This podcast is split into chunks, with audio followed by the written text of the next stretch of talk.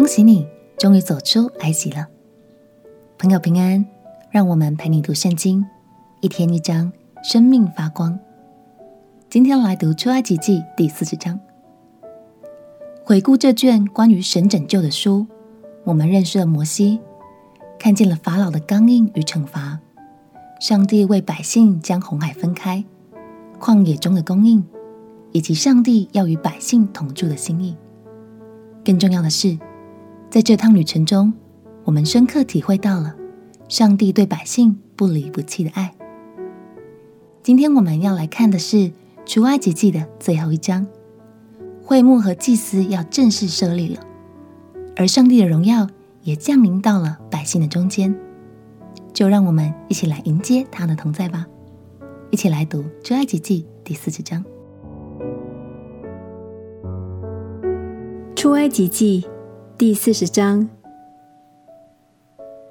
耶和华小玉摩西说：“正月初一日，你要立起帐幕，把法柜安放在里面，用幔子将柜遮掩，把桌子搬进去，摆设上面的物，把灯台搬进去，点其上的灯，把烧香的金坛安在法柜前，挂上帐幕的门帘。”把燔祭坛安在帐幕门前，把洗濯盆安在桧木和坛的中间，在盆里盛水，又在四围立院围，把院子的门帘挂上，用膏油把帐幕和其中所有的都抹上，使帐幕和一切器具成圣，就都成圣。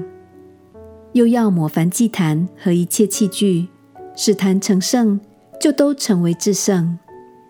要抹洗濯盆和盆座，使盆成圣；要使亚伦和他儿子到会幕门口来，用水洗身；要给亚伦穿上圣衣，又高他，使他成圣，可以给我供祭司的职分；又要使他儿子来，给他们穿上内袍。怎样高他们的父亲，也要照样高他们，使他们给我供祭司的职分。他们世世代代凡受膏的，就永远当祭司的职任。摩西这样行，都是照耶和华所吩咐他的。第二年正月初一日，帐幕就立起来。摩西立起帐幕，安上带卯的座，立上板，穿上栓，立起柱子，在帐幕以上搭罩棚，把罩棚的顶盖盖在其上。是照耶和华所吩咐他的，又把法版放在柜里，把杠穿在柜的两旁，把施恩座安在柜上，把柜抬进帐幕，挂上遮掩柜的幔子，把法柜遮掩了。是照耶和华所吩咐他的，又把桌子安在会幕内，在帐幕北边，在幔子外，在桌子上将饼陈设在耶和华面前。是照耶和华所吩咐他的，又把灯台安在会幕内，在帐幕南边，与桌子相对，在耶和华面前点灯，是照耶和华所吩咐他的。把金坛安在会幕内的幔子前，在坛上烧了馨香料做的香，是照耶和华所吩咐他的。又挂上帐幕的门帘，在会幕的帐幕门前。安设燔祭坛，把燔祭和素祭献在其上，是照耶和华所吩咐他的。把洗濯盆安在会幕和坛的中间，盆中盛水，以便洗濯。摩西和亚伦并亚伦的儿子在这盆里洗手洗脚。他们进会幕或就近坛的时候，便都洗濯，是照耶和华所吩咐他的。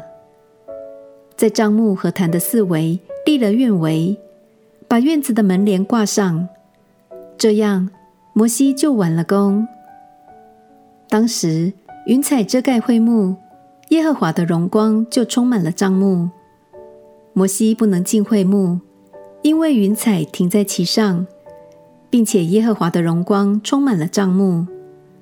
每逢云彩从帐幕收上去，以色列人就启程前往。云彩若不收上去，他们就不启程，只等到云彩收上去。日间，耶和华的云彩是在帐幕以上，夜间云中有火，在以色列全家的眼前，在他们所行的路上都是这样。感谢神，他柔美的光就降临在会幕中，就在百姓的眼前。他与百姓同在，并且在日间夜间都指引着他们。无论经历过了多少波折，上帝仍然愿意住在百姓们中间。这就是他不离不弃的爱。亲爱的朋友，其实我们也正在经历出埃及的过程，从旧的生活走进新的生命。而上帝不只创造我们、拯救我们，他也会陪伴我们走接下来的路。就让我们继续与神同行，也在这趟旅程中学习顺服。与神建立美好的关系。恭喜你读完了出埃及记，能一起读到这里，你真的很有毅力哦。明天我们将进入下一卷书利未记。这卷书主要传达了神渴望以色列百姓都能过着圣洁的生活。